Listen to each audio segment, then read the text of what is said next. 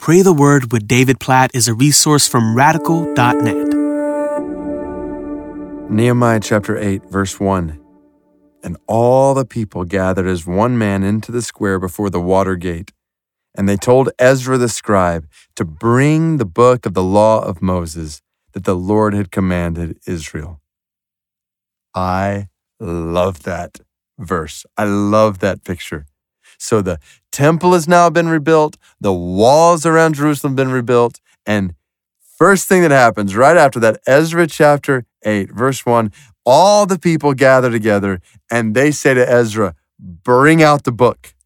And what follows? Ezra comes out, he opens the book, the law of God, he reads it all the people stand up, they bless God, they worship God, they lift up their hands, they bow their heads, they worship the Lord with their faces to the ground. It's this amazing scene because they want the book. Oh, they want the word of God, and it leads to the worship of God. I pray for this in the church I pastor that they will want the book. They will want the word more and more and more and more. And when, when we gather together and open the book, open God's word, and proclaim it, that it just leads to worship because we want the word. And not just when we gather together, but on a day by day basis. That's the beauty of what we have in the Bible. Like what we have, these Old Testament saints could have only longed for, like access to the scripture on our phones. Not that they knew what a phone was, but if they did, like to be able to have the word of God at our fingertips at any moment. Like we want the word. We want the word. You just think about your your phone and how uh, you can pick it up and you can just start scrolling through uh, this app, uh, that site, all these different things. Like the word of God. Do we do we want that more than we want the latest news, latest uh, Facebook information, latest Twitter post, latest Instagram picture, whatever it might be.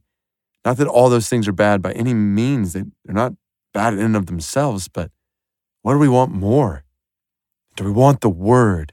Do we want God's Word more than we want anything else? When we want God's Word, it will lead to a level of worship and joy in God, uh, a, a level of conformity to the image of Christ and life in God that is far beyond what anything else in this world, any other app, any other thing we might want could ever give us. So, God, we pray that you would give us desire for your word. God, I, I pray for this every week for my own life.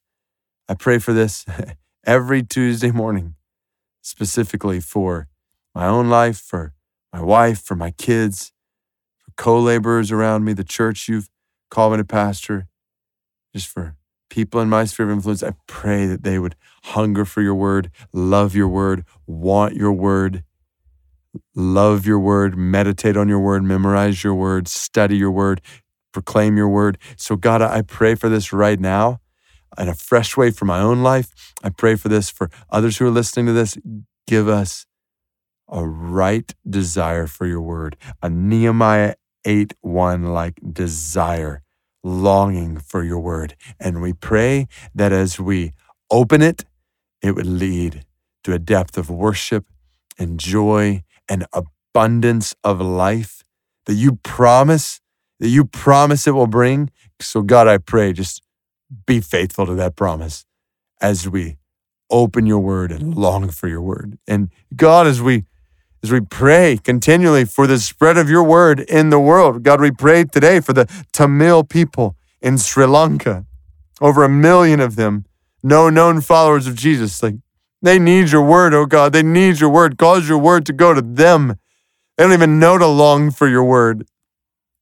But God, they, they need your word in order to be saved from their sins. So, God, cause your word to go to them. Raise up Christians who will go to the Tamil in Sri Lanka God, I, I pray, even as we pray for uh, these different people groups on different days, God, I pray that you just cause hearts in different ways to be drawn toward different people groups in ways that the fruit of our praying right now might be somebody going to the Tamil people in Sri Lanka and taking your word to them. So, God, we praise you for your word. We praise, praise you that we have it. We thank you for it. We pray that you would help us to get the most out of it, like to long for it and to experience life in it. And as we do, to spread it, to spread it right where we live and wherever you lead to people like the Tamil in Sri Lanka. All glory be to your name for your word. May it spread around the world that the nations might long for it. We pray in Jesus' name. Amen.